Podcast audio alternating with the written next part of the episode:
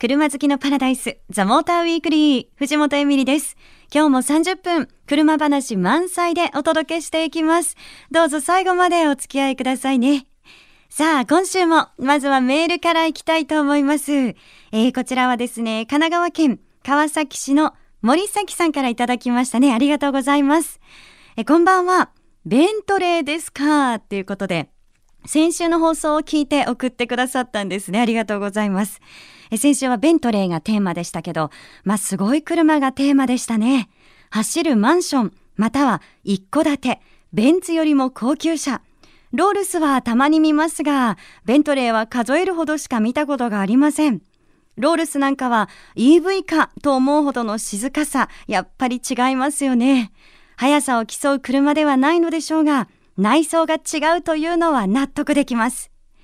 二十数年前にガソリンスタンドのアルバイトをしていた時、ロールスのハイヤーの車内を見せてもらうことがありました。まさに走る宮殿だ。自分のマツダ RX7 がプラモデルのように思えてしまった記憶があります。いいですよね。夢のまた夢ですが、というメッセージ。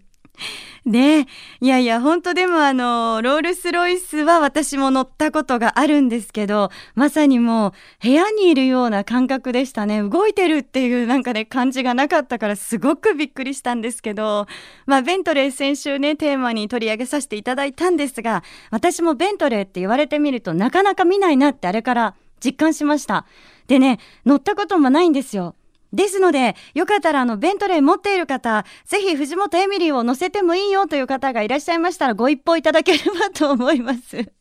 番組で募集するなっていう感じですけどね。えー、森崎さんありがとうございます。番組オリジナルステッカーをお届けしますからね、ぜひ受け取ってくださいね。さあ、皆さんからのメッセージまだまだ募集中です。メールアドレスは tm.fmyokohama.co.jp ザモーターの頭文字 tm アットマーク fm 横浜 .co.jp です。たくさんのメッセージお待ちしています。FM 横浜ザ・モーターウィークリー藤本エミリがお届けしています。さて、今日のザ・モーターウィークリーは、先日授賞式が行われました、日本カー・オブ・ザ・イヤーについてお送りしていきたいと思います。皆さんもね、日本カー・オブ・ザ・イヤーのニュース聞いてるかと思いますけれども、その最終選考会と授賞式っていうのがあったんですが、私もお邪魔をしてきました。あの、すでに発表になっていた10台の車、テンベストって言われるんですけど、その車の中から最も点数の多かった車が栄えあるイヤーカーに選ばれるというわけなんですけど、この最終選考会では選考委員である59人のジャーナリストの方々が10代のうちどの車に何点入れたのかっていうのがこう順番に発表されていくんですね。で、あのー、10代のうちマックスで5台を選ばなければいけなくって、で、そのうち1台の車に10点を入れなければいけない。で、持ち点はちなみにお一人25点というふうに決まりがあるんですけど、あの、私会場についてですね、席に座りまして、始まるのを待ってたんですが、周囲にはあの、自動車メーカーの方々が座られていたんですね。で、開始の時間が迫るにつれ、どんどんこう、会場内の雰囲気が変わっていくんですよ。なんかこう話してるね、声とかがなくなってきて、静かになっていくんですね。あの、まるで大学入試の試験の会場で、こう試験開始の合図を待っている時のような静けさになっちゃって、すごいこう空気が張り詰めてたんです。で、私もなぜかもう緊張しちゃって、なんか息をするのもね、どうしよう、鼻息荒くないかなみたいな感じがあったんですけど、まあそんな中でいよいよ開票が始まりまして、で、選考委員の方のお名前と点数が順番に読み上げられていきました。で、あのー、どんな風に振り分けるかっていうのももちろんその選考委員の方それぞれといった感じなんですけど、見ていると、あ、この車にまた高得点が入ったな。あ、この2台が点数高いなって、どんどんこう絞られてきたんですね。で、そうなると、あ、こっちかな。いやいや、こっちかななんて、見ている方ももう開票に釘付けになっちゃって、あの、私も、おー、こっちに10点が来たよなんていう声まで出して夢中になっておりました。で、終わってみると今年は接戦だったんじゃないかなというふうに感じます。あの会場にいた方は最後までハラハラしながら見ていらっしゃったんじゃないかなというふうにね、感じました。さあ、ということで、今日はですね、そんな日本カーブザイヤーの最終選考会や詳細について、この後、じっくりとお話を伺っていきたいと思います。お楽しみに。藤本エミリのウィークエンドチェッカー。今回はこんなお得な情報を見つけてきました。川崎、横浜で BMW 正規ディーラーを展開しているニコル BMW では、11月8日の土曜日、横浜の日産スタジアム前中央広場で、ニコルオーナーズデイ2014を開催します。11時から16時までの開催時間中、会場では BMW 最新モデルやニュー M3 をはじめとしたスポーツモデルの展示、パーツの即売会、キッズコーナーや豪華商品が当たる抽選会などが行われます。そして今年もこの番組ザ・モーターウィークリー現地で公開収録を行います。え参加費は無料なので、そしてオーナー以外の方でもどなたでも入場できます。皆さんぜひ遊びに来てくださいね。会場でお待ちしています。詳しくはニコル BMW のホームページをチェックしてみてください。ザ・モーターウィークリー。今日はカー・オブ・ザ・イヤーについてお届けしています。あの、このザ・モーターウィークリーも日本カーブザイヤーの実行媒体の一つなんですが、えー、今日はですね、トップのお二人に来ていただきました。お話を伺うのは、日本カーブザイヤー実行委員長の鈴木俊治さん、そして、モーターマガジン編集長で、えー、日本カーブザイヤー副実行委員長の荒川正幸さんです。よろしくお願いします。よろしくお願いします。あの鈴木さんには昨年も来ていただいてますけど、はい、結構もうバタバタで、はい、なんか前後は大変そうな感じが。まあ今年は特にスケジュールがタイトだったので、そういう部分では、はい、そうですか。じゃあ今はゆっくりこうお家で休める時間もありますかね。いやまだ最後のそのトロフィーだとかまだお渡ししてないので、はい、そうなんだ。大変ですね。続いてるんですね。そんな中ありがとうございます。うん まあ、あの日本カーブザイヤーは今年で35回目ということですけど、はい、今年の日本カーブザイヤーは松田デミオに贈られました。で、あのまずですね実行委員長の鈴木さん、あのデミオどういったところが評価をされたのか、教えていただきたいなと思いますがいかがでしょうか？まあ、選考員って59名いるんですけども、はい、そのうちの58名がえー、デミオに点数を入れました。中でも10点最高点の10点を22名が入れてるんですね、まあ、この番組の関係者で言いますと例えば島下さんはどういうことを言ってるかというとデザインパッケージングクオリティテクノロジーといったあらゆる面で従来の日本のコンパクトカーの水準を大きく超えるレベルを達成しているのみならず、小型 G ゼルエンジンの搭載レザーインテリアの採用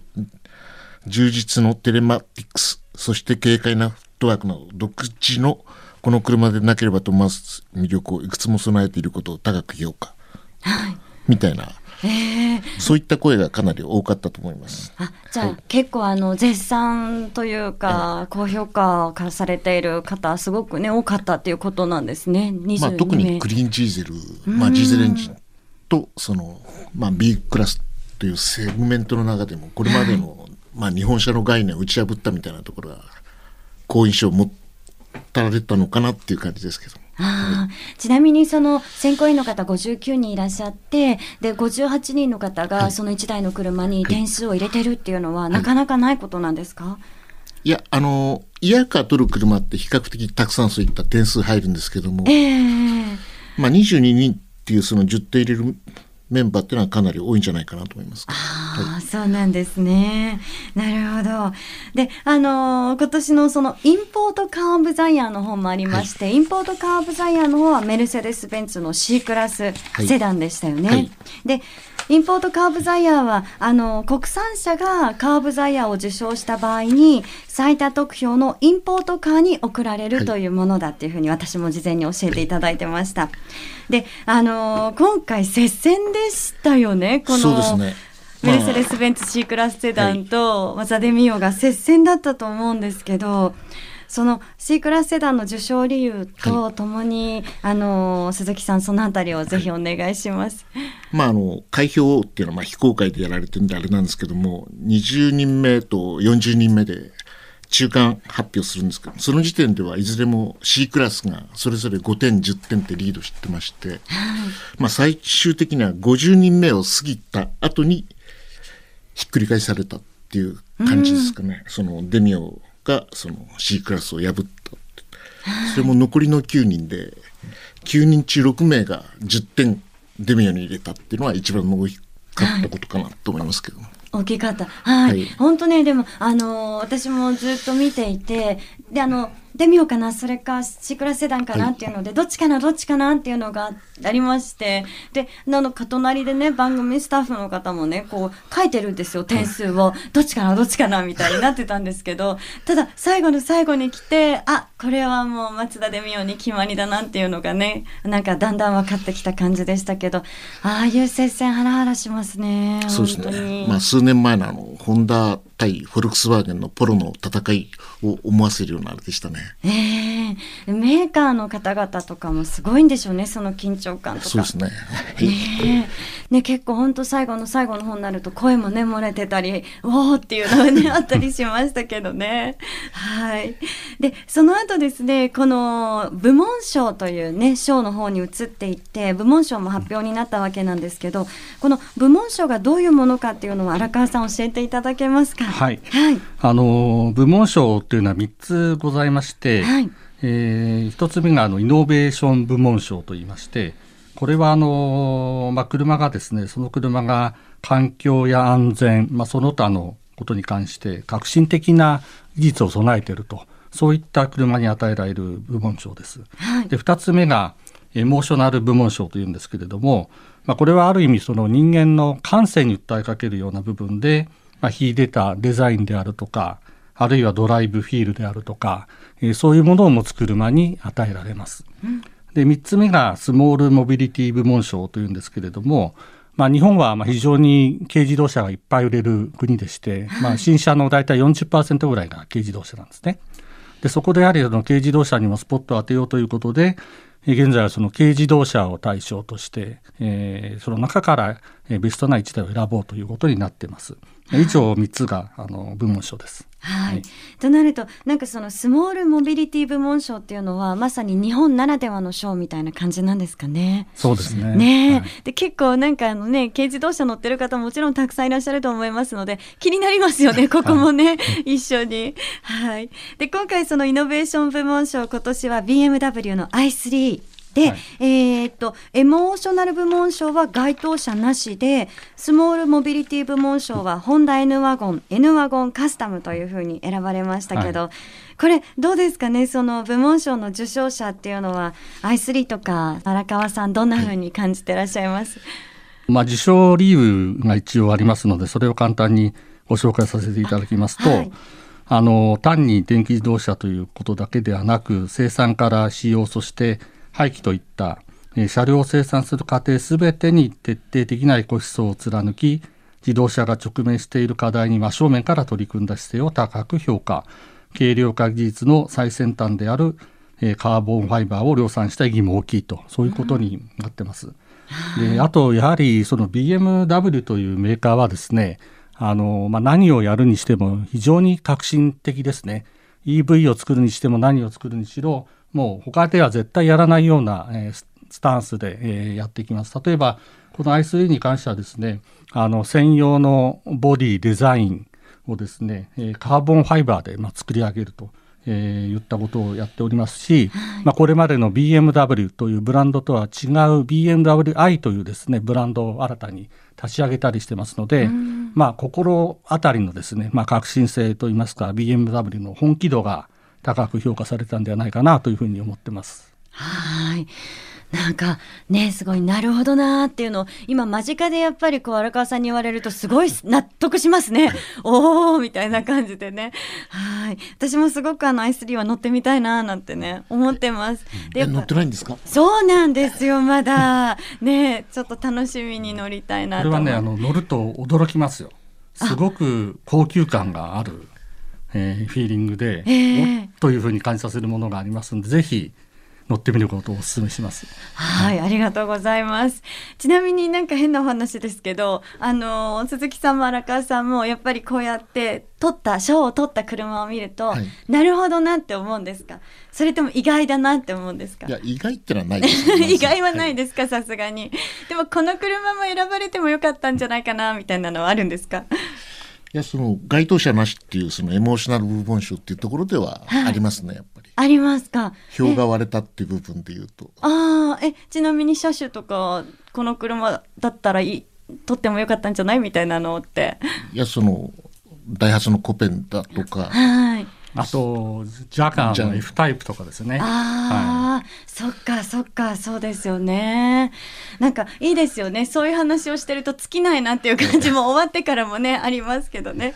そうで最後にですねそうだ特別賞っていうのもねこれもぜひ教えていただこうと思ってるんですけど荒川さん特別賞もお願いします。はい。はい、えー、特別賞というのはですね、あの特に車に限定して与えるというものではなくてですね、あのその年にま特別なインパクトを与えた、えー、物事で車のモビリティのですね発展に貢献した施策やイベントで業界に貢献した功労者などを対象にして、えー、対象にしています。でそれを実行委員会においてですね話し合いにおいてで選出するという形なんですけれども、はい、今年はあのトヨタ自動車のですね、えー、燃料電車への取り組みが、えー、特別賞に選ばれました。はいもうこれはこれで決まりという感じですかね今年の特別賞は。そうですねあの日本のメーカーはえー、どこもまあ燃料電池車に関して非常に、えー、早くから取り組んでおりまして、まあ、特にトヨタ、ホンダ、えー、ホンダがですね燃料電池車の開発に関してはリードしてるんですけれども、はい、まあ、そこでトヨタがいち早くその具体的に価格を示してですね、えー、発売するということを発表しましたんででこの辺はまあ日本代表といいますかそういった意味合いもあってここはぜひ今年はこのトヨタに送ろうと。ただこれはまああくまでもその、まあ、日本全体でですね、えー、環境問題というのは解決していかなきゃいけないので燃料電池車に関する日本のメーカーすべてに、えー、その取り組みに関して応援していきたいなという気持ちですね。はい